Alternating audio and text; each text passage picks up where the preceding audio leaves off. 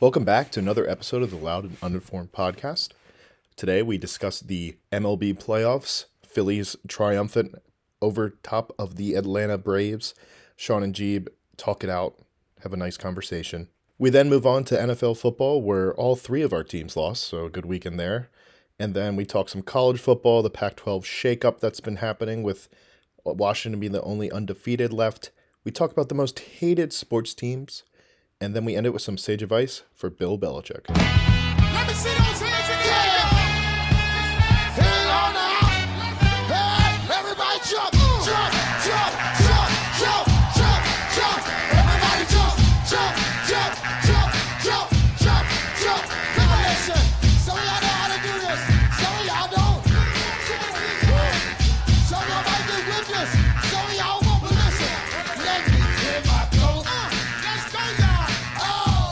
Christine is gone for the week as of this morning.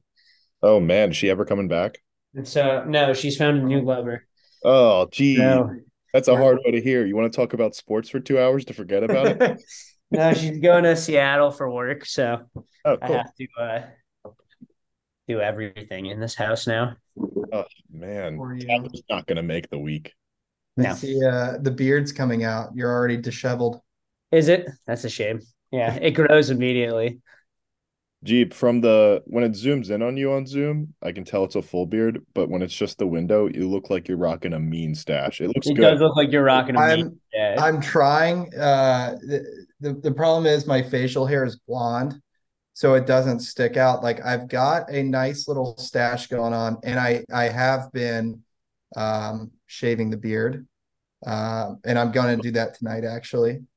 Looks good. Uh, so probably look like a 15 days from now, at work. November. Yeah, absolutely. Oh yeah. As a fellow light-haired facial hair guy, I know I know your pain. Sometimes my mustache looks like a reverse Adolf Hitler, where it's just like really light in the middle. Yeah, that's my it so thins it thins in the little like I don't know what you call it, but the Yeah. Hmm. clef Right. uh, a little Exactly. thinner. So Yeah, exactly. How you guys doing? How, how was the weekend? thanks for Good. asking. Uh, uh, you, thanks you for know I'm doing for- terrible, and you're still gonna ask. So I you know, Jeeb, I we can run right into it. We can run right into it. I wanted to I I had fun. The series ended Thursday. oh, so no, good, good. I'm glad. I'm I'm glad you had fun. it's been a while. I posted a ton of memes. I don't feel like I I deleted Twitter. I deleted Twitter after game. I think after game two. And then I don't know the password to get back in. And it's like, I don't really want to get back into the Twitter because I can only imagine the I need to bullshit get back on there. I haven't I will won- eventually. I, I will when this season is over. I, I like. I genuinely. I I cannot. My mental health is actually like improving. Uh, like it was very bad during the Braves, and then it was bad like two days after, and now day three without thinking about the Braves or baseball, and we're we're in a better place. So like. See, Jeep, I wanted to, you know, put out here. Like, I remember after the Eagles lost, you guys gave me some time to rant, and then we kind of moved on. You know, as a Philadelphia fan, you know, Phillies are a little different. Like they they actually kick the shit out of their rivals. But you know, I'm a Sixers fan, and I feel like I can relate to Braves fans as a Sixers fan. We can't get past the Celtics. There, You know, there is no, no, no, no, no, no, no. The diff, there's a huge, there's a huge difference between the Braves and the Sixers. You know, the Braves have an MVP. The Sixers have an MVP. They don't get out of the second round. Same thing. no, but they won a World Series two years ago. So the this idea, yeah, but that was like that was like half COVID year. Did it really count? it was, it was a full. No, that's not, that's not the case at Sean, all. he's already having such a bad day. Why? Why are you piling on? No, I was actually having a good day before this. I've been dreading this, uh, this Zoom talk. Um, I know, I know. So I, again, I had my fun. If you want to put some stuff out there, I'm not gonna I'm not gonna boast much. we were so nice to you, Like- Sean, when the Eagles lost the we, Super dude, Bowl. I was, But and to I be was, fair, such- to be fair, neither of you were Chiefs fans. That is- I That is true. Yeah, but I was so fed up with all the Eagles shit, and I was being a dick on Twitter leading He up. was an to it. Eagles hater. Does that count as being someone say, like Chief. the Chiefs fan? Jeep, you got to get back on the Twitter because Jalen Hurts. This was a perfect Yeah, Oh this was my your yeah, this was your Oh weekend. my I was word. gonna We'll- say we'll get to that. Well, let's say We'll get let's that. say We'll stick that. to baseball. We'll get to that. I'm sure we will. I want to get this baseball segment out of the way. Um, so I have a Oh. question as somebody who knows the least about baseball on this podcast, and that is with the flameouts of the Braves and the Dodgers, is it some sort of glaring roster construction issue, or is it just underperformance out of nowhere? Like what it what is the thing that that GMs will go and fix this offseason, given that they can just spend all the money they want? no, well, not everybody can spend all the money that they want. Um, I wish that were Atlanta's the one of those teams, right? They they got they have a big payroll. Atlanta No, was they- doing they- home they- broadcast. They owned the television channel that was playing the games. That doesn't mean, well, they don't spend their money on their fucking payroll. Um, I, uh, to answer your question, in my opinion, baseball is different. I don't think the Braves, I mean, I do think the Braves have whole, like, they were a more complete team last year than they were this year. Our pitching is bad. In a fantasy land where our pitching, where our entire staff is healthy, Strider is our fourth starter. Um, No way. I don't know about that. Yeah. No way. Yeah, Soroka, Kyle Wright, Fried, Strider. You're telling me you're going to pay three of those guys more than you'll pay Strider? Well, I don't know if Soroka, um, Soroka's on his second Achilles.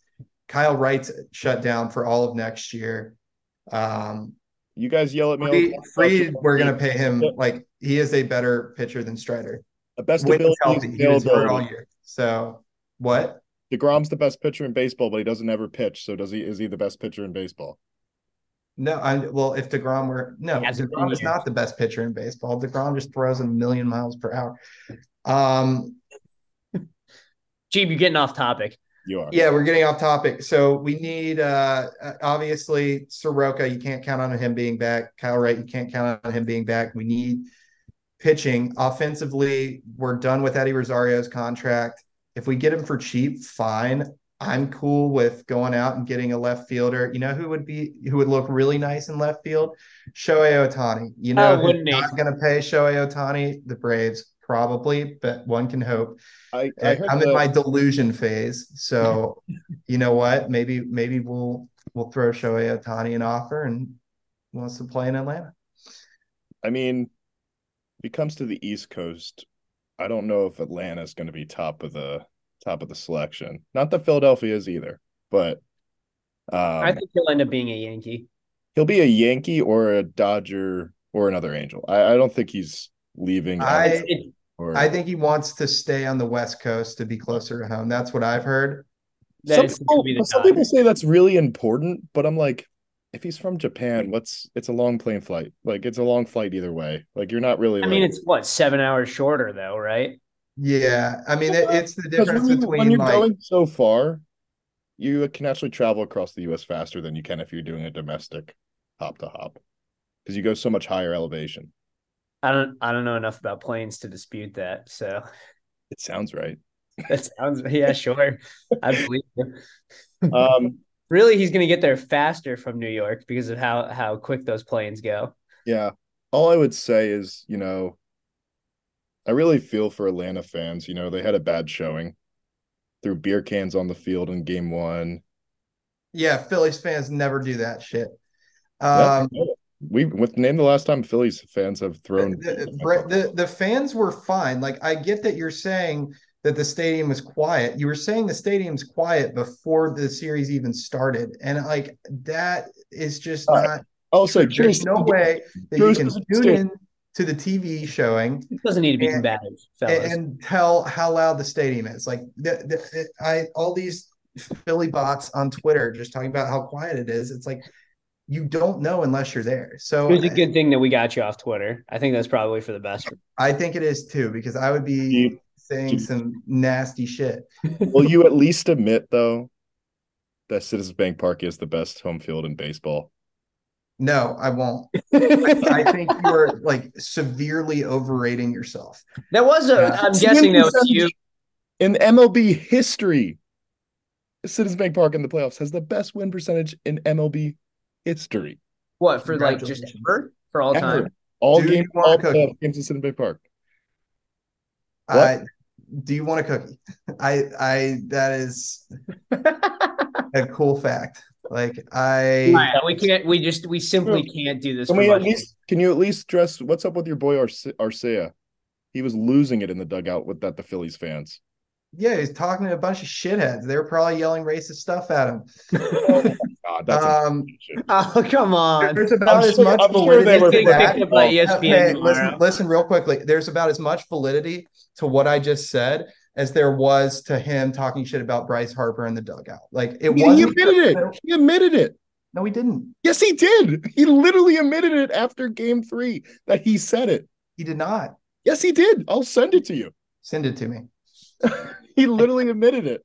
Oh well, that was a bonus. This will make for a great sound clip if you do find the uh the video. Bryce, Bryce. Harper. When you said what you said, did you did you intend for it to get back to Harper when you said that?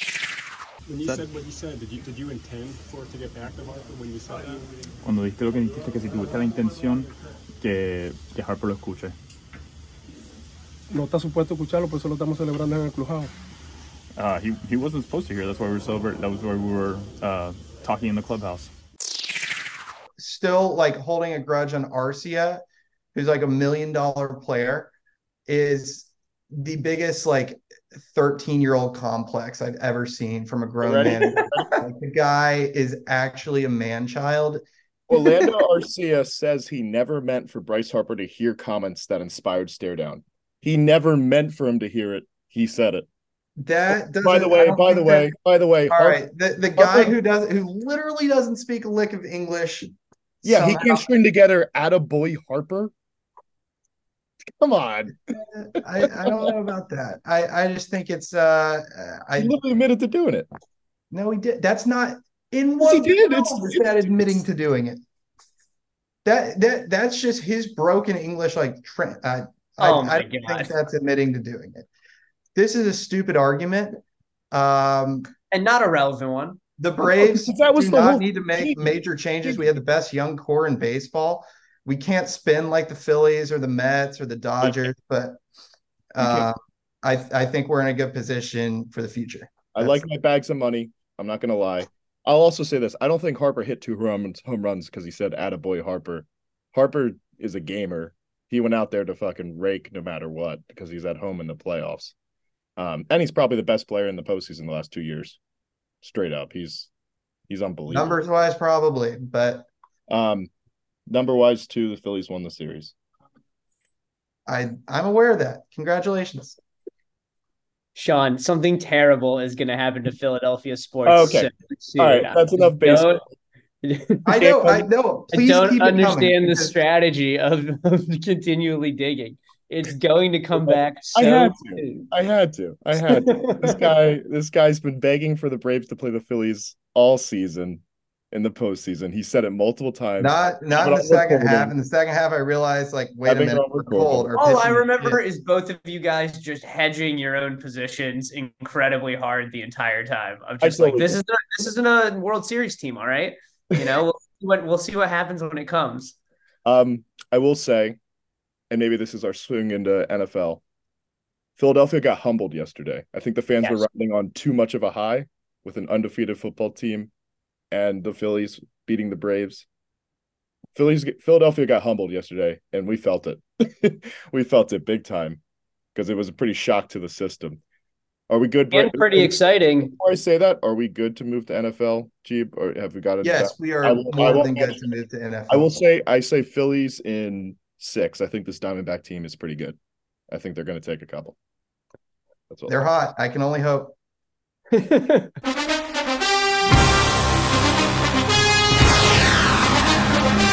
Well, to kick off our NFL segment too, all three of our teams lost yesterday. Yes, they did. I know. Just just an extra little slap in the face. What's been You get to really wake up on your. Sunday morning. Go to London and just get like, just I don't even know what happened. It, it- it was just an, a really ugly game on the Titans' part, which is nothing new.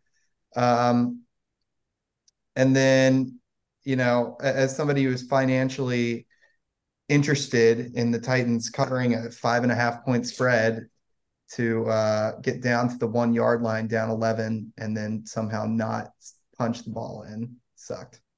Yeah, that sucks. Um, I'm sorry, George. With those London games, you know, they're they're always so messy, and I kind of like the Titans in this situation because also the Ravens. I'm not sure how good the Ravens are. They look like one of the best teams in the NFL, and then who did they lose to two weeks ago? That was like a terrible loss. Um, Losing their name now. the Colts didn't they lose to the Colts? Yeah, lost to the Colts. It's just that they've been blowing leads, and I've uh, I've been talking to a couple. Like apparently, Harbaugh is.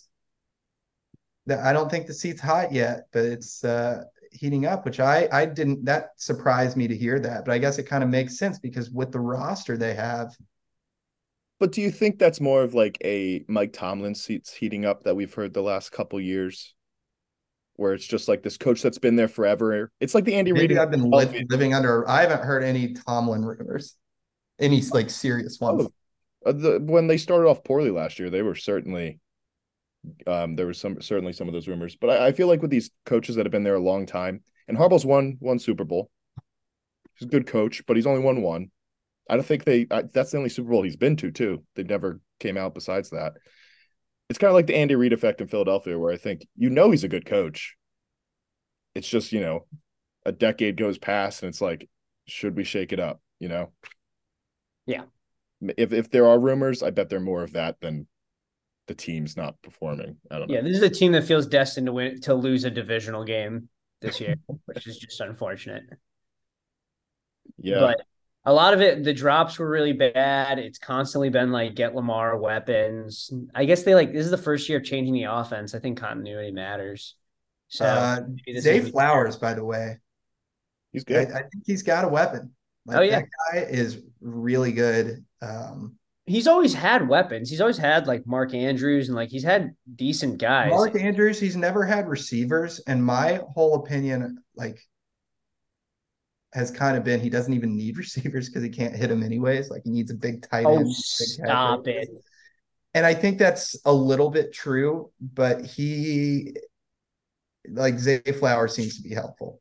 So yeah, I think uh like continuing to grow that uh receiver room will be helpful for them moving forward. I just don't know if they really like like this just does not feel like the year. Who knows? But Yeah. I mean, at the end of the day, they won the game and they moved to what, four and two? Yeah. I mean, that's that's a pretty good record right now in the landscape of the NFL. And I mean, I don't think the Titans are that bad either. I just think Ajib just why, why are you still playing Tannehill would be my thing. And I know he got hurt, so I think you can't well, you you know that I would not be playing. I know. You I know. realize I I we're asking the same questions. Like this is our Yeah. chance to figure out if either of the two quarterbacks that we have stashed are good because there are so many quarterbacks in this upcoming draft, and we'll get to that like hopefully later. Because I'm sure I- when we talk about the Patriots, Michael Penix is the man. I think it's Penix. It's no, it's uh I'm Desmond Howard here. Where uh there, there's a lot more enjoyment in calling him Penix, big Penix energy. As long as you say But, Penix, uh, as long as you say Penix Jr. Yeah, Michael Penix Jr. Penix Jr. So, um, he's not going to be getting the NFL. Just by the way, I have All I right, have thanks. ranked as the seventh best young gun quarterback. That's rookies and college quarterbacks that are active. yeah,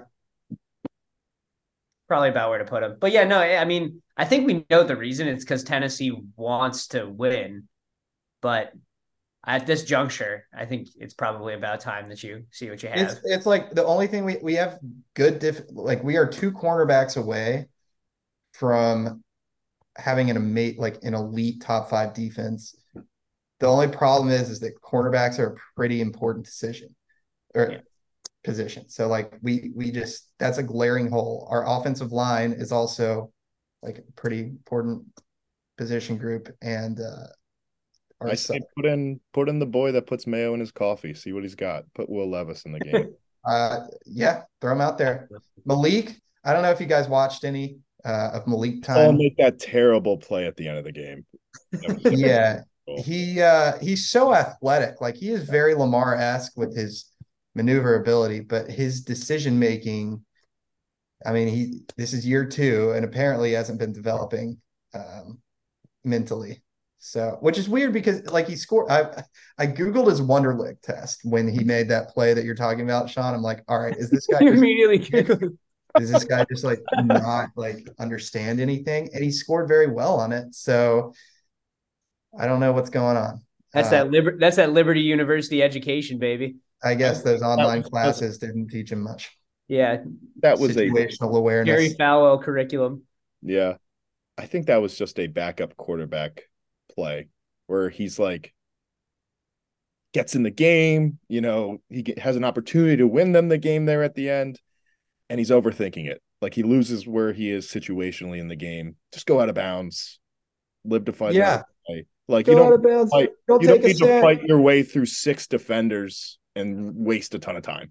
But I think it was just a backup quarterback thing. If he starts next week, then maybe maybe Get he's a little more rhythm. zoned in. It doesn't matter. Like spot that you dropped a into. backup professional quarterback should have the situational awareness to understand that the clock's winding down. The two things you can't do are take sacks.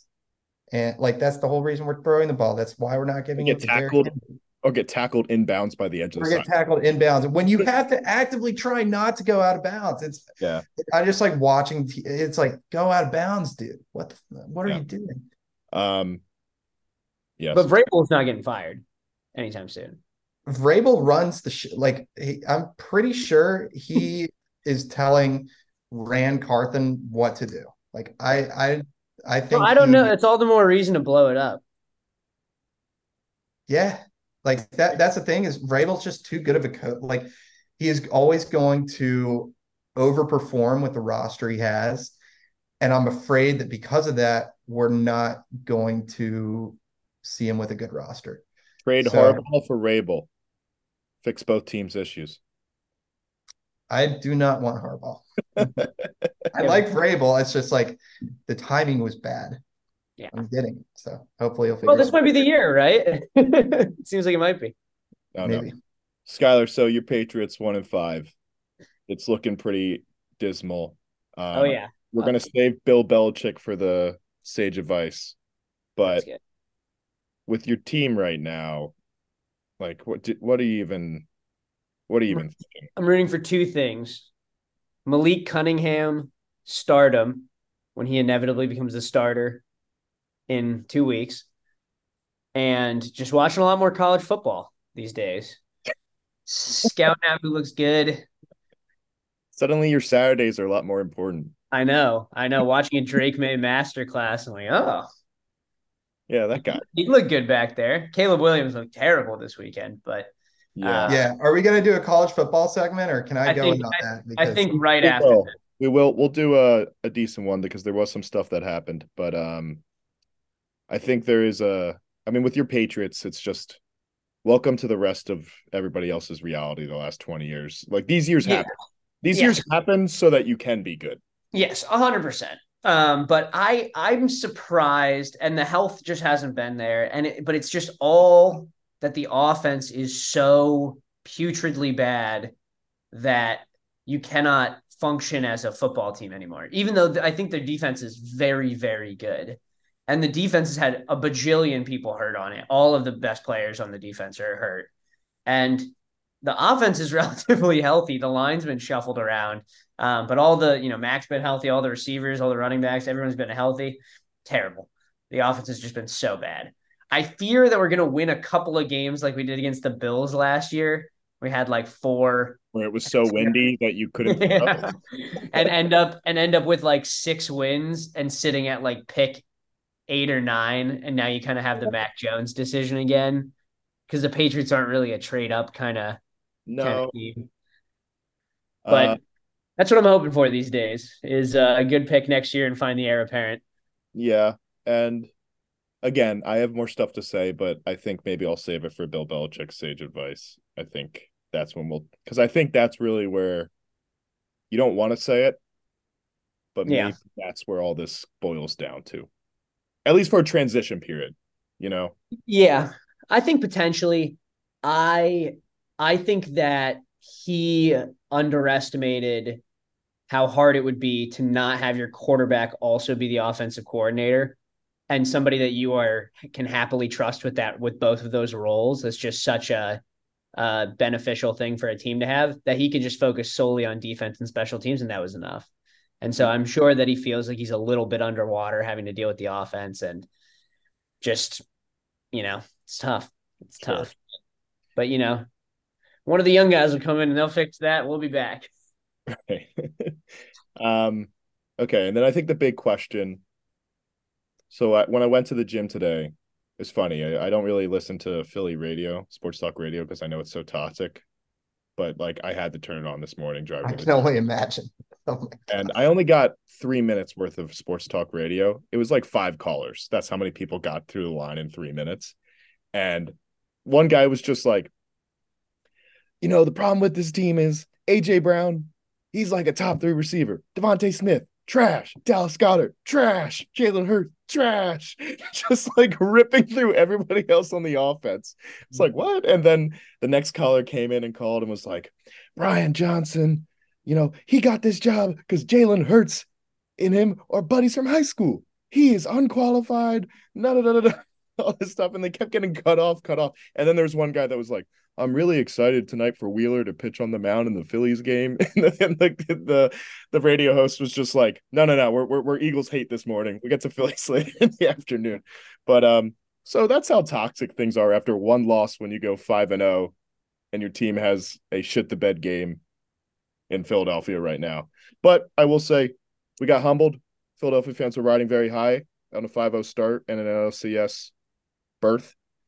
And the Flyers won their first game, which I don't really care, but they won their first game, so that was cool too. But yeah, I think the Eagles have been showing signs these first five weeks that they aren't as good as they were last year. Definitely offensively. Um, and it really showed up in this game. And from the last couple weeks, I pointed out some bad coaching decisions at the end of the game. Talk about bad coaching decisions. Run, uh, throwing it on third and nine when the Jets would have to burn their last timeout and get the ball back with them under a minute left. You pin them deep with a punt. Zach Wilson, who hadn't done anything all day. Like the Jets defense was good, but they were also so hurt. It was a gross game to watch as an Eagles fan. Is the sky falling? Probably not. But our schedule is pretty tough. So that might have been the first, the one seed right there. But we'll see.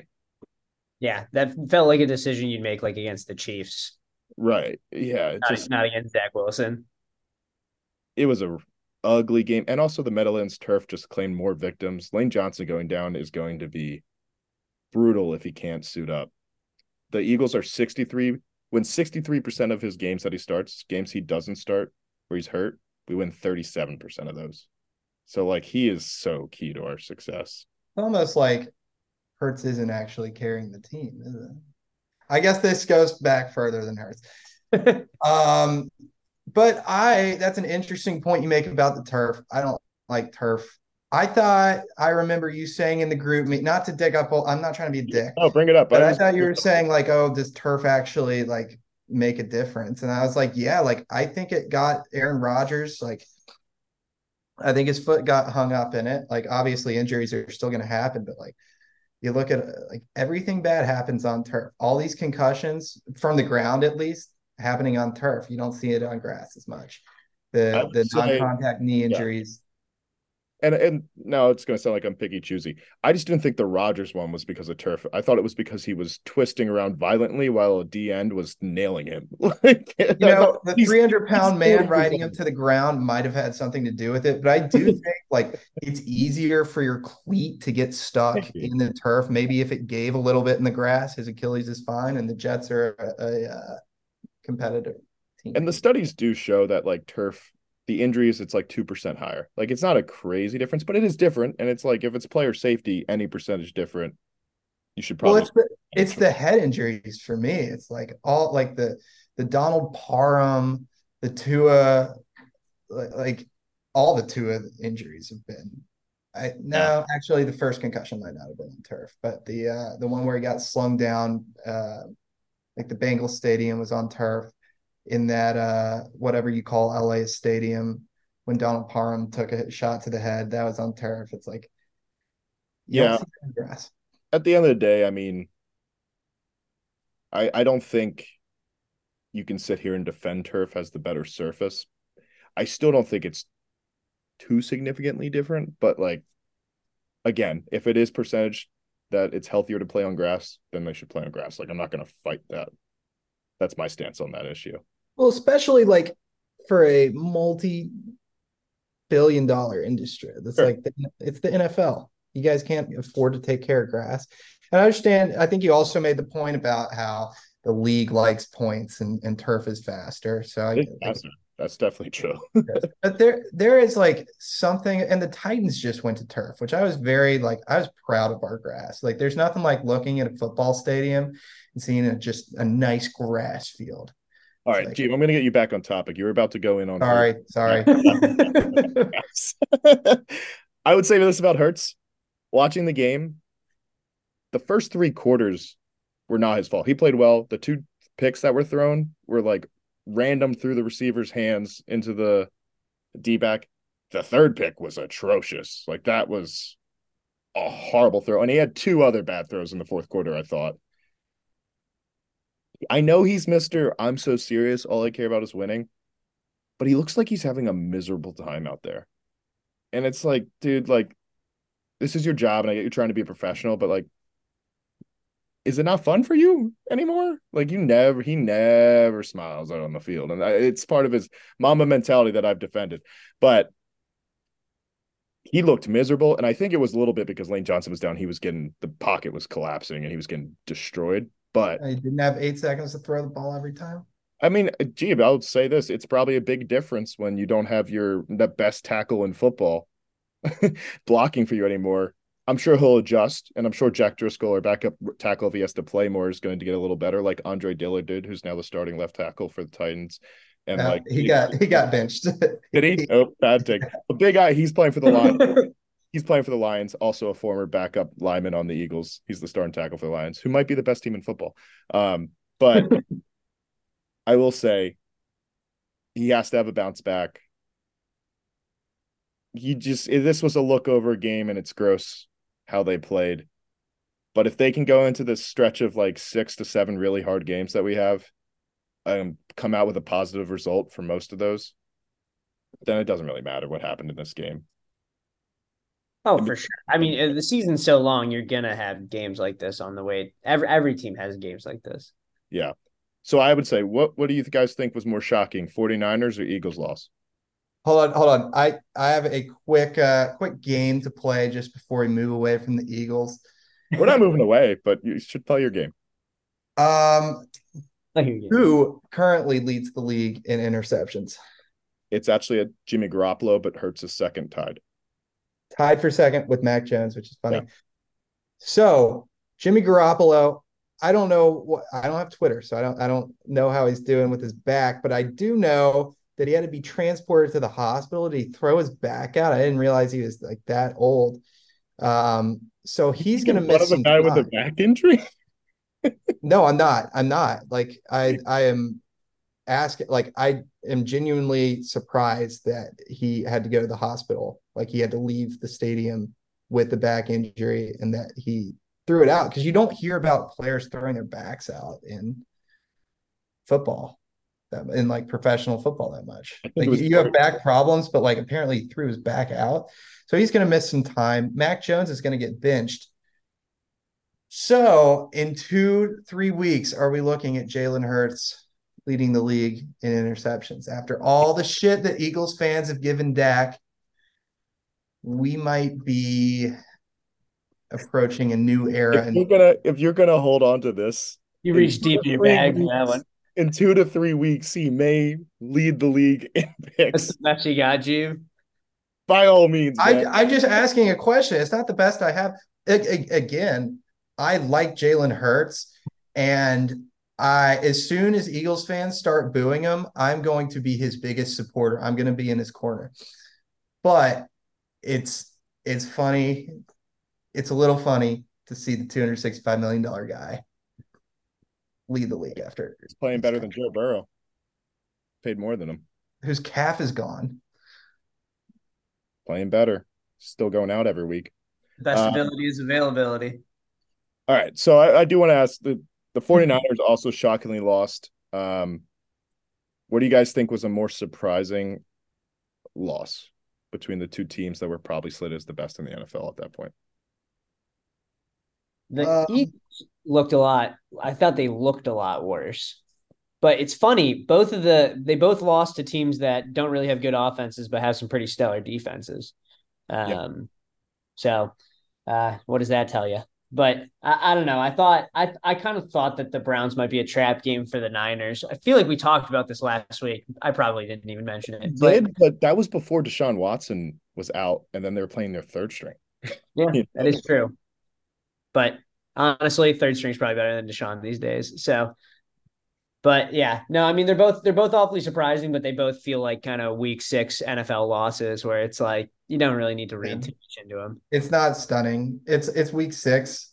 It's a long NFL season. Not terrible teams. Again, like the Jets have a really good defense, as do the Browns. Like I think both are top ten defenses. So I think the concerning thing for uh, if you're looking at both teams here, both got a little banged up. Like McCaffrey and Deebo had to leave the game, which is not good that McCaffrey's already hurt this early into the year. And Brock Purdy, I think the everybody knows the recipe for Brock Purdy. It's get to him, but nobody has been able to the first couple weeks. The Browns defense is so good. Myles Garrett was taking care of Trent Williams, which is something to speak to. Like Trent Williams is the best left tackle in the league, in my opinion, and Myles Garrett was getting to him. So everybody knows the formula. Obviously, I still think a healthy Niners team probably pulls that out. But then you look at the Eagles side, they're a little banged up. The Jets secondary, Sauce Gardner didn't play. No. And I still think their front seven is probably the best, right there with the Browns, is best in the league. Um, and they had their way, but that's where I think the Eagles coaching is a little bit like game planning is wise. It's like you got AJ Brown, DeVonta Smith, and Dallas Goedert. Just attack their secondary properly, you know? And so I would say I was more shocked by the Niners loss just because the third string quarterback, but I'm less worried about the Niners than the Eagles, but I'm an Eagles fan. So what does that really say? Well, I do think the one the one thing that it exposes a little bit is kind of what you mentioned earlier. Life's going to be a lot harder without the best line in football that you can just throw out there every week. Obviously, like we all knew that was coming, but it, it does kind of put into perspective, like, oh, it's a little harder to get those guys involved. It was so easy last year to to get the ball to your playmakers and let them do what they needed to do. But to Jeeb's point, eight seconds. Yeah. and you know what? He still had some eight seconds at the end of the game and wasn't making the throw. So Yeah. I'd say uh you win this week, Jeeb. hurts hurts. rooting for like I, I I hate what this has like turned me into because I'm rooting for a guy's downfall who he seems like a good dude. Like he he, he he seems like a really good guy. Um and I want to see him fail. And I I like being a hater, but I don't know. Maybe I like I don't know. I would say don't give up on your hate yet because I think he's going to bounce back and be perfectly fine the rest of the year. But hey, he might lead the league in interceptions in three weeks. Yeah. I'm just I'm just saying like it, it's not what you wanted from your 265 million dollar. Um, any last thoughts on the NFL weekend? None. Uh Tyrod Taylor is better than Daniel Jones. He might be. Uh, although he he might have lost them the game, but it's not, not like he put up more than 9 points, but Bills are like the Ravens right now, where I'm like, I know you guys are good, but like, yeah, why why are you not playing? what's going on? Well, the Bills Well- have that kind of thing in them too, like the built-in self-destruct button that will go off at some point. Yeah, for sure.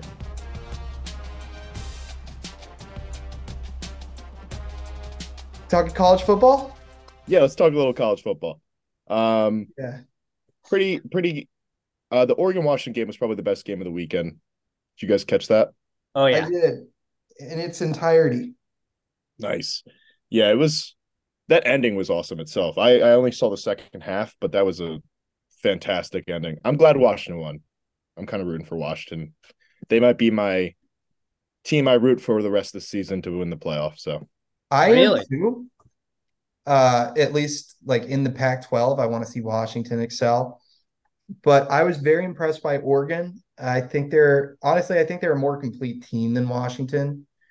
Um, like defensively, I think they're better, and I really like Dan Lanning. Obviously, like some of the decisions didn't pay off, but I like the fact that he was playing to win the game. Like the analytics would agree with him, and I like the mainly the fourth down at the uh, very end of the game, the decision to go for it on fourth down instead of punting it. Like I thought that was the right decision. It didn't pay off. Um, and from what I'm hearing, like all the podcasts that I listen to are like, yeah, like I don't think it was a bad decision. So I don't think he's taking too much shit for it. But like just a year ago, or a little over a year ago, they got beat like 50 something to nothing uh, by Georgia in the it, the Mercedes Benz Dome.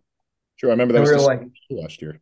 oh wow, this is not going well for Oregon. Like this was a terrible hire. And now I think Oregon fans have to be happy with what Dan Lanning has done. And they just got a five-star defensive tackle to sign with them. So he's getting the recruits, he's doing what they need to do. It's like They have to be happy with them. I mean, they could be upset about this past weekend a little bit, but like he's also going to get the boost, which is kind of dumb when you look at the end of the year. But that Colorado game, that at the end of the year, they should have always smacked them. But because it was built up as this huge game, you can put that as another like checkbox, like they're dominant team. time game, you know, like sort of thing. Um, but no, I think Oregon's good, and you know the pundits would probably agree with you, Jeeve, that Oregon's probably the more complete team. But I just like Michael Penix Jr. and I'm glad that he pulled it out. Um, I like the Washington team. I hope they I hope they win the Pac-12. Notre Dame helped out Oregon and Washington by knocking USC down a peg. So if they lose another game, they're out of the playoff. Um, but yeah, Well, the doesn't really help them in the playoff. It honestly hurts them the out of conference loss. Yeah, I guess you could look at it that way. But if you're just like you, if Notre Dame put some good tape out there on like how to expose USC further, Yeah. you know, like I guess you could. You are right though. Like I guess you would want them to be undefeated when you play them, but Yeah. now you don't have to necessarily worry about a Caleb Williams hype train coming your way. Well, I mean, you still got to be worried, but my like, I was shocked. I was appalled at Caleb Williams' performance. Uh, and that's not saying like Notre Dame is a very good defense. Um, but we all thought, I mean, when we were previewing the game, we're like, yeah, Notre Dame's just going to run all over USC. And then it wasn't even their defense that lost them the game. It was their like Caleb. It was almost all. No, it wasn't all Caleb Williams because that receiver had the really bad fumble. But like, that their offense lost them the game. Caleb Williams is still really good. I don't think this game hurts his draft stock, but I do think it will make some NFL teams think twice about like, all right, this guy's really talented and he loves to run around and scramble. But like you look at Patrick Mahomes, you got to put good linemen around him. You look at Jalen Hurts, like you want to build things around these guys so that they're comfortable enough to do those talented things. So I think there'll be some questions draft process. Does he still go number one? Absolutely. I'm not saying anything's going to change there, but mm-hmm. I do think this game exposed some immature parts of his football game. I would Yeah. say. Is I he think this is the first time in the season you can say that he's not like a shoe in number one overall. Like I think that there's a glimmer of a doubt, and you know, there's obviously a trajectory here where UNC like ends up a team that's a contender, and USC has a couple more not so great games that Drake Maye could totally leapfrog Caleb Williams. Especially if UNC, you know, wins the ACC. If Yeah, May- which they very easily could. That's not a particularly difficult path. That's not a a a future that's difficult to imagine. So I, I wouldn't be surprised. I mean, honestly, good thing to keep an eye on because he looked bad. And I think there is a uh, if you're going to have a quarterback like that, it's almost uh, our offense is going to go when you go, and we're kind of predicating this whole thing on you being able to run around and and Look you at- know, look yeah, it's a tough, tough way to live and die. Look at Anthony Richardson. The guy looked electric. He got banged up and he's already probably shut down for the season. Well, I don't even mean from uh from an injury standpoint. I, I I mean almost more like the Josh Allen experience experiment. How what Jeeps just fist pumping in his win. No, I was not. I would. I. I actually like. I was typing something, and then I had the ball. I was not Okay. happy about Anthony Richardson's injury. I don't like. Okay. I'm glad you can clarify the error because it looked like you were just doing this, like you were fist pumping. No, I uh, I don't wish injuries upon anybody in most circumstances, and this isn't one of them. Like I don't, I'm not like No, I get it. I get it. I, You're. I, I'm if he sucks, I'd be thrilled. Like I don't, I'd rather him just suck. I, rather you'd rather him go the Carson Wentz route. yeah, exactly. See, that would be perfect if if the uh the, the Colts give him just a ridiculous contract and he immediately winces, and hopefully, I mean, ironically, it was the Colts who bailed the Eagles out of that contract. But Um, all right, let's get back to college football too. sorry, No, no, no, no. It's fine. I, I was the one that started that tangent. Um, but Skylar, you so you're talking about Drake Maye looking good with the UNC path. Do you think that's what has to happen? Drake Maye goes on this run at the end. USC kind of falls off the national spotlight as the year goes on. They pick up a couple more losses, and then the Drake Maye train really takes off. Yeah, yeah. I think I think if we when does North Carolina play Florida State? When does that happen? I don't know if it's on the schedule. uh, the ACC championship game. The ACC championship. last year. Oh wait, sorry, that's the basketball score. I typed in Florida State, North Carolina. You're like, came- whoa, North Carolina shootout. 7766. I was like, what? yeah. They they don't play this year, so if they end up if they if they end up going to the uh, ACC championship undefeated, I would not be surprised if you heard an awful lot of Drake Maye chatter. How fun Yeah. would that be if we be a lot of actually get like a playoff? That, that's basically a playoff game, assuming Florida State stays undefeated. Florida Yeah, State. that would be really fun so in the ACC. neither schedule, I think, at the end of the year is really particularly difficult, but I do think North Carolina's is a little bit harder because they get a couple softballs with Virginia, Georgia Tech, and the powerhouse camp that is Campbell. I think they're an FCS school. But then they do hit Duke and Clemson. the Camels? yeah, the Camels. Didn't they? Uh, they had a they had a really good basketball player a couple of years ago. Did they? Really small guy, yeah.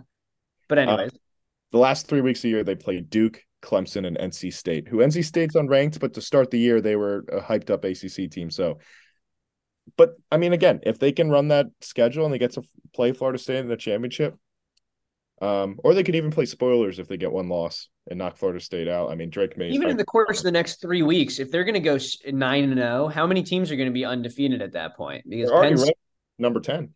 Yeah, oh yeah. I mean, that's probably you know over the next three weeks, if they take care of business against teams, they definitely should. You could easily be looking at a top five team, just depending on the other guys losing beneath them. Right. Well, somebody's going to lose, like Penn State or Ohio Penn State. State, Ohio State, somebody has to lose. Yeah, exactly. and that's the big game of this weekend is Penn State versus Ohio State. We get the first of the three games everybody's going to be looking at this year in the Big Ten, which is when those three teams play each other.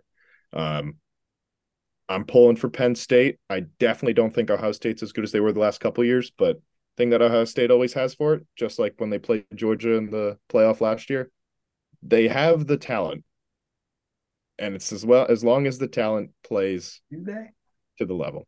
Well, I mean- I mean, if They do look- have the talent, like Yeah. all uh, around the ball, but they don't have is an NFL court like caliber quarterback, which I don't think Kyle McCord is Is yet. Penn State. Yeah, Penn They State's- might. They might. I mean, at this point, you could say Kyle McCord might be a quarterback too, because he's not going to be entering the draft for a couple years. Eighteen. He's yeah. but I, I really have not been impressed by him. And Drew Allar hasn't like uh, he he's making good decisions. yeah. So, Um, The important part for an NFL quarterback. but I think the argument you can make with the Michigan Penn State thing here is, and it's, I can't believe Franklin was calling out Michigan for not playing about anybody this year. You know, Penn State played Delaware and UMass this year on their schedule. Delaware is an FCS school. Same UMass fucking is the worst uh, FBS school in the entire I- country. I didn't think UMass was FBS. Good for them. Yeah, right. Like they're horrible. And he What had the conference do they play in? I think they're independent. I don't think they're in a conference. um, but and Franklin had the balls to call out Michigan for not playing one, which I still think Michigan hasn't played anyone, but at least Ohio State's played people. You know, like that's what you can say about those three teams. Um, but yeah, again, I hope Penn State does it because I just like to see something different. But I'm not gonna bet against Ohio State. Is where kind of I am. Yeah. In the- I hope I'm Ohio State. opposite boat. I am betting on Penn State. getting four and a half points. I've already locked it in. I uh, I think Is it in Columbus? Yes, it is. So that's But Penn State actually plays better in Columbus against Ohio State historically. Is that true? yeah, that's where they beat them. I Like guess the that was last, the last like now. yeah, the last like ten to fifteen years. They messed up their playoff hopes. Yeah. Like back in the JT Barrett days. I remember that. Um, there's not many wins for Penn State in this series in the last 10 to 15 years, but they do end up in Columbus when they happen. So, That kind of sucks. But, uh, and then they get Michigan at Penn State. So they kind of drew pretty well there. Um, but yeah, last, last college football question Colorado blew it against Stanford, who was Oh yeah. their last guaranteed win on the schedule, quote unquote guaranteed because they blew it. Um, does Colorado make a bowl game now? They need to win four games, and they have a the toughest part of their schedule coming up. It'll be close. I just would need to win three, right? Are they Two. three wins? Yeah, maybe they're three wins. Sorry. So yeah, they need to win three. Three games.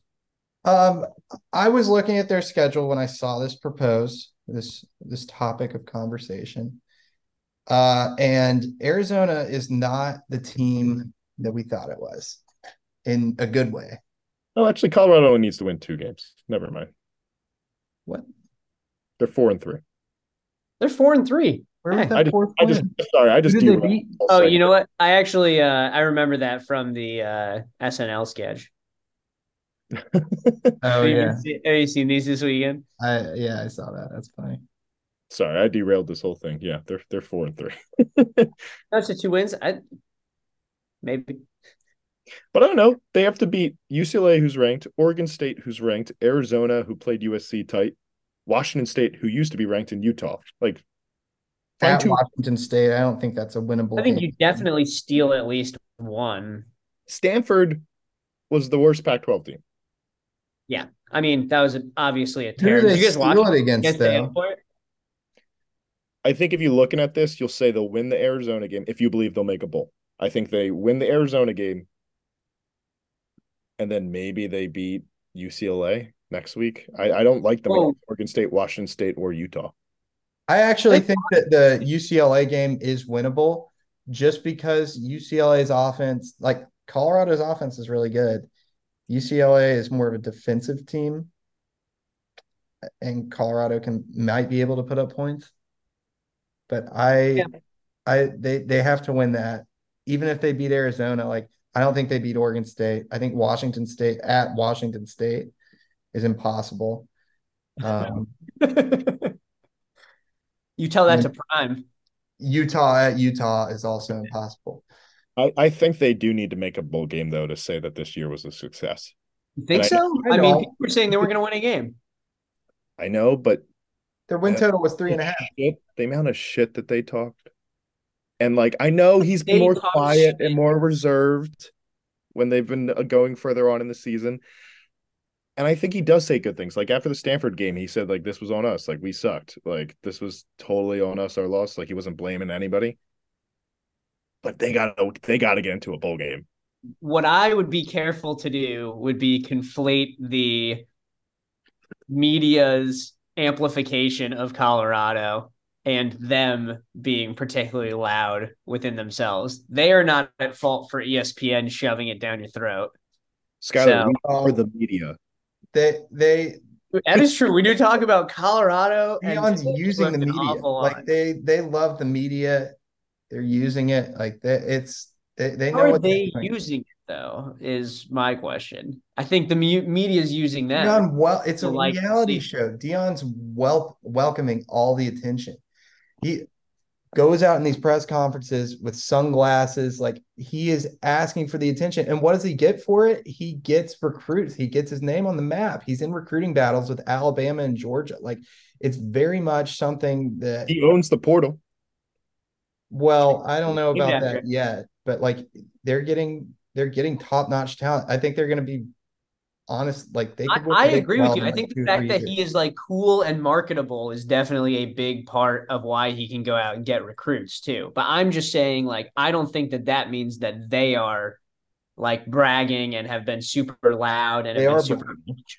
Have you seen, dude? They're they're walking on people's fields. Shedeur with the watch thing, like they're a very loud. T- that's just You're walking on people's fields. That was walking one. on like the the logos. Like they're they're I mean, Now to present the award for Player Hater of the Year, Ice T.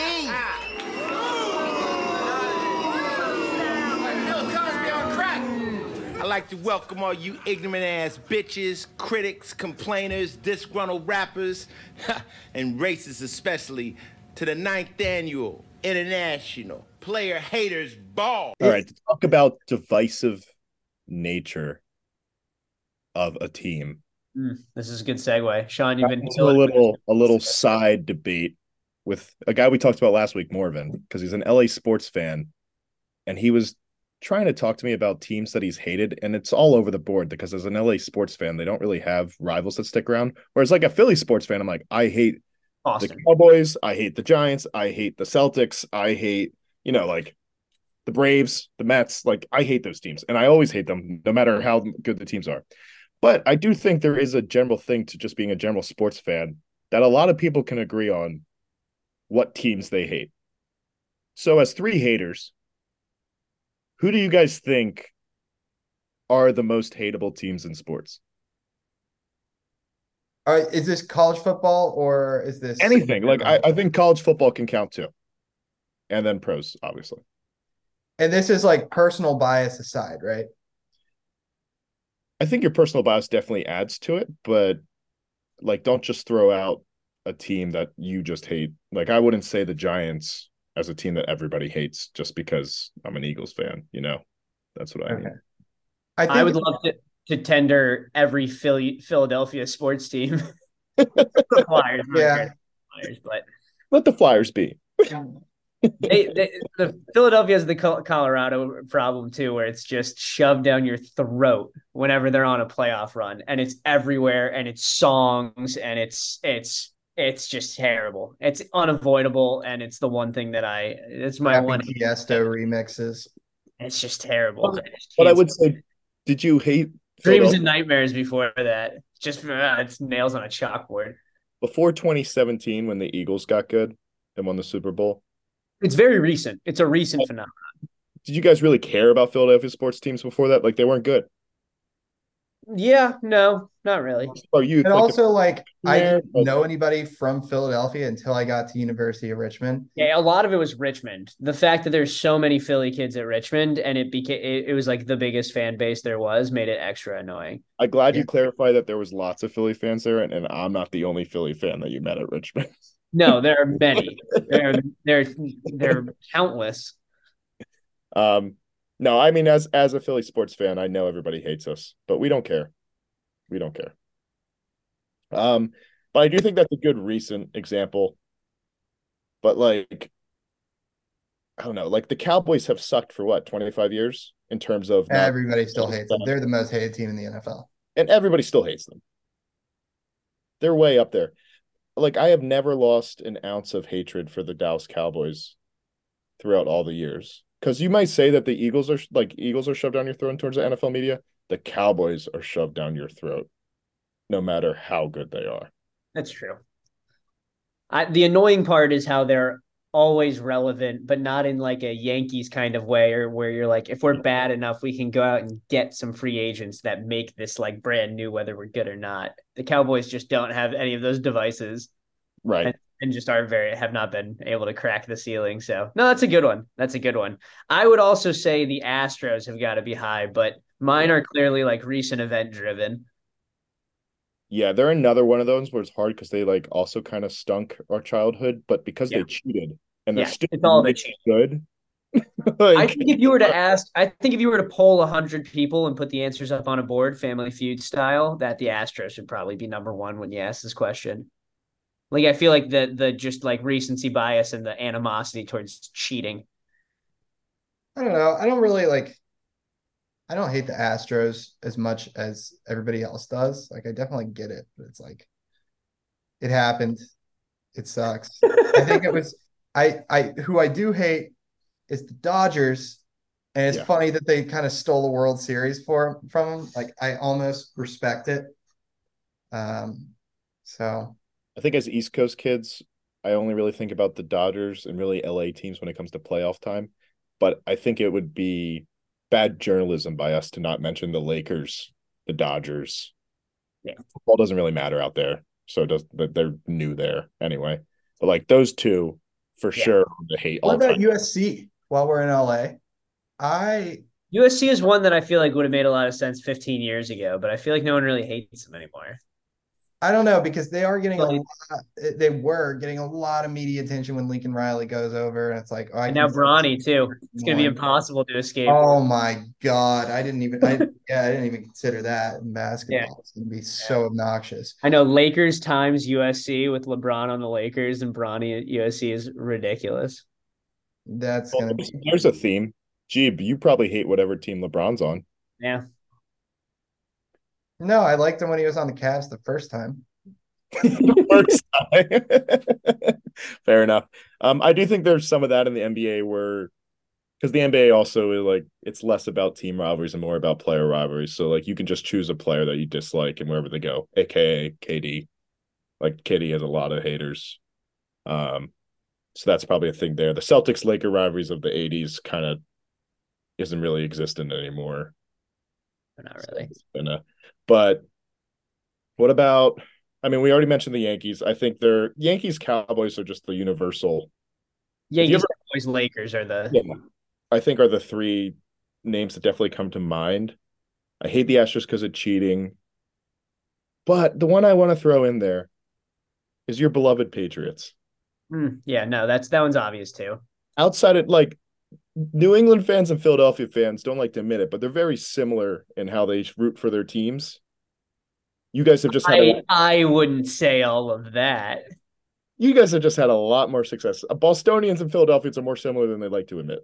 I I think that the Boston hatred comes just from success, from the two decades of sustained success where every team was relevant and winning championships for a very long time. And I because I and, and there's the Belichick cheating stuff. I think you could probably point to, even though none of that was proven.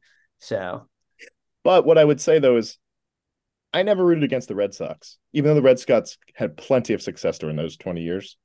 some, yeah, they, I mean they broke the streak. That was the big thing, and then they were like good and won another one. But the the Patriots I just hate with a passion, and that's why I think everybody's having a great victory lap this year. Was it Brady? Was it Belichick? Or was it just Brady's pretty smug. I don't Belichick's like what it stood for? could be annoying, but like I didn't hate Brady was definitely the punchable face, you know, that you could look at. But also it was just so annoying because you guys every year would pull out this vanilla standard type of football and just run it down everybody's throat by the end of the year. football. Oh yeah. Um The year was 2005. Little seven-year-old Sean shed his first tear watching Richard Seymour swallow up Donovan McNabb, and from that day, that is my first uh football memory of is it really? I didn't even know that. when McNabb went out and partied too much the night before and was hungover and said he had food poisoning. Is that what they say happened? I I've mean, never heard that story. from before. Philadelphia radio rumors that were created. I'm sure the guy didn't party the night before the Super Bowl. Could you imagine? That'd be ridiculous. Who knows? You're nervous. um, but yeah, I mean that was great. To To played on a broken leg, had like 140 reception uh, receiving yards or something in that game. It's nuts. And Belichick cheated at the end because that was the year before Spygate was revealed. So Sure, obviously. Um, for for NHL, I just put down Canada. Is there like a rivalry here where like Americans just hate Cana- Well, Canadians? my question that I wanted to throw up is: Do people like just on average like expansion teams more or like them less because they're so new? Because I- how- the, the the Knights like winning their first year in the league after the way the draft works. It's like, how do you even like? It, it's tough to hate Vegas because they like, yeah, it's just fun. Yeah. I would say, I would say about in case the in case the listener doesn't know, I got to I was in Vegas when they won the Stanley Cup this year, and it was very cool. I just happened to be there for work, and it just happened around me, which is very fun. That is pretty cool. Did you run out of the the, the streets and nobody else was out there because there's no Vegas Knight fans? no, like, there's a ludicrous number of Vegas Knights fans, which is wild. They really bought into it. And no, I watched the last period like outside the stadium on the big screen. It was pretty Oh, nice. that's sick. Um, I realized we didn't record all summer, so that probably never came up. Yeah, no, that's an awesome thing. I would say with with expansion teams, I think everybody's like, "Oh, you're you're a new darling." Like, yeah, welcome to the league. I'm not gonna hate you. Obviously, there's no history, but like the Knights, if you win right away, it's even more animosity. Where it's like, you did not do your time. Yeah. you know, like People like I the can Kraken, see- don't like the Golden Knights. yeah, In the same way that Seahawks fans are annoying, like I could see Kraken fans getting annoying if the Kraken Are Seahawks fans annoying, or is that part of the? Yes, the whole 12th man thing, like they're they're very very passionate fan base, which is weird because you wouldn't expect it from a city like Seattle, but like they are they take it very seriously. And uh, I I don't personally have a problem with them, but a lot of people do. I'll throw out one that's just me simply targeting Sean, and that is Notre Dame football. fair. Yeah, we needed to get there. Yeah, with the Notre Dame is by far the largest fan base of college football fans that most people didn't even go to the school. oh yeah, Yeah, it's just like, oh, I'm sixth generation Irish. Like, yeah, Yeah. just I'm gonna root for Notre Dame. Um, I will say, like, I don't hate Notre Dame, but I am annoyed by them. But I also respect what happens to college football when Notre Dame is good. So Yeah, I, I like it when it's good, but if we're talking annoying fan bases, like fans who are annoying about that team, Notre Dame's got just got to be way up there. Yeah, I also think not to talk shame on a fan base that I'm very much a part of, but I do think there is a bit of the we tune in to start the year, and a lot of those fans have no idea if the team's good or not with that fan base. and, then, and then the hype train starts or the hype train falls off a cliff. But that's kind of how that fan base operates. Um, while we're at colleges, I think Texas, um, I mean, they like might have fucked up the Pac 12. Uh, yeah, if you're going off with the like, Longhorn Network, like this conference realignment thing started with them in Oklahoma. Um, so they're messing everything up, and they uh, they have a loud fan base. Sorry, Russell, if you've gotten to this point. I like you, Russell, but you, I do think the horns are annoying. Texas A&M, in the same way, is very like just a bunch of weirdos. Um, Uh, I mean, you have to throw Alabama out there. you do have to grow. I, I don't have a problem with them, but I understand. Haven't even begun to mention Duke basketball. Jesus, I didn't even put college football down, college basketball down, but that's so true. Yeah. I I've always kind of liked Duke basketball. Um, I'm on the other side of it, but yeah, for sure, easily one of the most hateable. Definitely. It's just the teams. And of Uh, course, any kind of fan base that worst comes to worst falls back on like you're a safety school is uh you know that's that's part of the Notre Dame charm too. Yeah. It's, it's part It's of the like rich- you're recruiting, Well, you're losing recruiting battles because you have academic standards like that. So that Michigan might as well throw Michigan in there too, because they say that a lot. It's true. Michigan's like um, four times the size of Notre Dame. I never got that. You tell me you can't sneak a couple more five stars into your school? Michigan is actually well, that's what their fans say. That is Uh, Yeah, but remember, guys, remember, guys, we all went to a country club college. no, that's a hey, and you know, Amix of we're not really that perennially good at any sports. So On a much smaller scale, the locals of Richmond hate the University of Richmond. I have oh yeah, learned in working here and yeah, I get a not as bad. A lot of the schools that are really in the middle of nowhere, there's a much more contentious towny versus student kind of vibe. At least in Richmond, it's like big enough that it's like if you're if you live over on this side of town, you know what you're you know what you're here for. Um, kind of wrap it here. I know we're not big soccer fans, but I do think Mexican fans hate the United States soccer team probably more than any of us could ever imagine. What those fans do, like filling cups with piss and throwing them on the players in the middle of the game, is just a different level of hatred that I, I don't think we can even get near. I actually love that. Like I love the fact that they do that. And uh, if we're talking international soccer, I think everybody hates England. Yeah, that's a good people, one. People hate England. Um, if we go in club soccer like Real Madrid, Man U, like Man City, the oil money, and just history of winning, like those are easy teams to hate. Um, Maybe one day we'll do a, a ranking of the teams we all like. Maybe, maybe that's the other side of this. Yeah. Uh, but I do want to. Oh, go ahead. No, I was just saying have a positive, so end on something positive for once. Yeah. And now for sage advice Well, let's wrap up with a little sage advice. It's our boy Billy Belichick. Um, there's a lot of talk of him wanting to stick around for the wins record. And my advice to Bill: don't do that. You need you need to win 18 more games. You know how far Andy Reid is from getting there? It's like 40. That's like conservatively five seasons. Andy Reid will hit that mark and surpass him, whatever Bill gets to, or he might even beat Bill to it if Bill sticks around. You know how you know how close Bill is to the all-time loss record? Eight I- games. Wow. Eight games, and he has the all-time loss record. Really? Didn't realize that. Realize So- that either? Bill, my advice to you is when Robert Kraft at the end of the year says, Bill, what do you want to do here? They're he's getting it this year, so I don't know what you're talking about. But have a long, hard think about it and just move into the president of the Patriots organization role and, and be happy there. Because even if you get the wins record, Andy Reid's going to blow it out the water. I don't know. There are no guarantees. And I like I am not trying to make light of this situation. The dude Oh. is not a healthy guy. Do you like five years is a Yeah, but he's got Patrick time. Mahomes. I think he'll do it in three.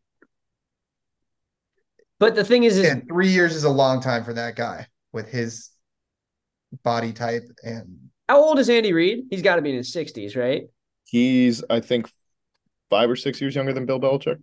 Yeah, I mean, so and if Belichick's still coaching, he just needs to, you know, outlast Reid by a couple more years. I mean, obviously, if we're not talking about the loss record, because my advice, as typical to to how this usually goes, is the direct opposite of yours. Stick out for as long as it takes. Etch your name in the history books. I I just think uh I, I think you just have to go for it. And then the other thing too is uh, football changes quickly and he clearly hasn't found his offensive coordinator. I think it might make sense to take a step back and maybe stop being the GM. I could see focusing in more on his kind of thing and, and kind of letting a new brain trust take over because the results are not working. But like stick around, baby. Get that record.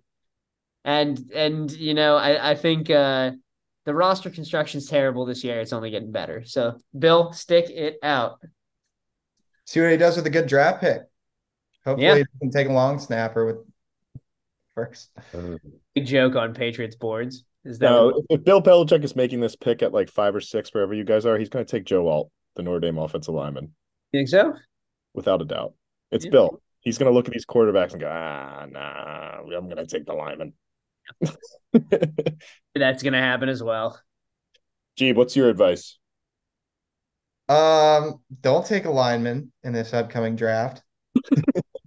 um, if you're not going to take a quarterback, which I think you should do with the pick that the Patriots are going to have, you should take the best overall player on the board, Brock Bowers. Who got hurt? We never talked about that. Yeah.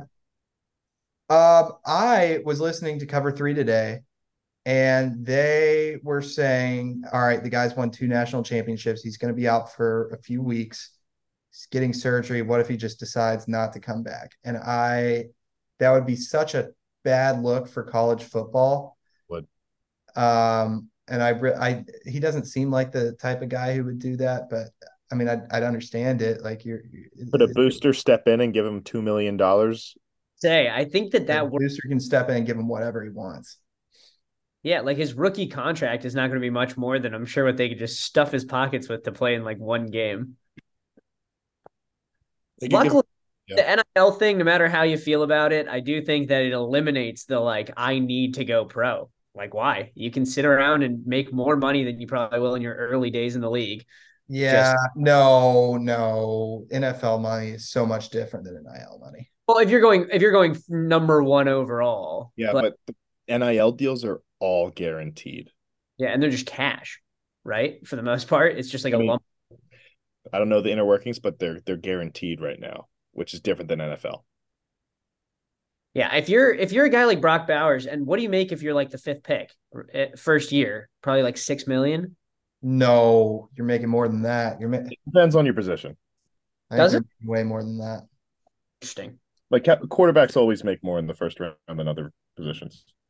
I didn't know that, so that's good to know. They're also just going to get a different contract. Like they're not going to give. They might give a rookie quarterback a five year deal. You know. I thought they all. I think the standard's a four year deal, and then you can pick up the fifth year option, and then extend. Like the number one pick in 2023 is estimated to get 40, about 41 million with a 26 million dollar signing bonus. Over how long? Um, For the four years? Ten million. a year. for years it doesn't have a year on it, but yeah. Yeah. But then it drops. Like after pick 10, you're already down to 21 million. over four years. Yeah. So I, I, I'm just saying, I think that if if you're calling the, uh, you know, I think the money's relatively comparable. So like pl- being college. I don't think it's comparable. I still don't think it's comparable. Be in college, playing some IM basketball games, go to the quad, play some frisbee. How have much do you think Caleb Williams is getting, like this year? Uh, I don't know, but The top do- earners are earning in like the the six, seven, eight, nine million a year. not crazy. Bro- uh, That sounds high. Bronny James is number one, and I think he's up there. And then it's the LSU gymnast. Um, and then it's Livvy, and then it's Shedeur Sanders. I think he's. Livvy, if you're listening to this podcast, I think she is. she might be. I don't know. She might. we do have like ten percent female. You know. All right.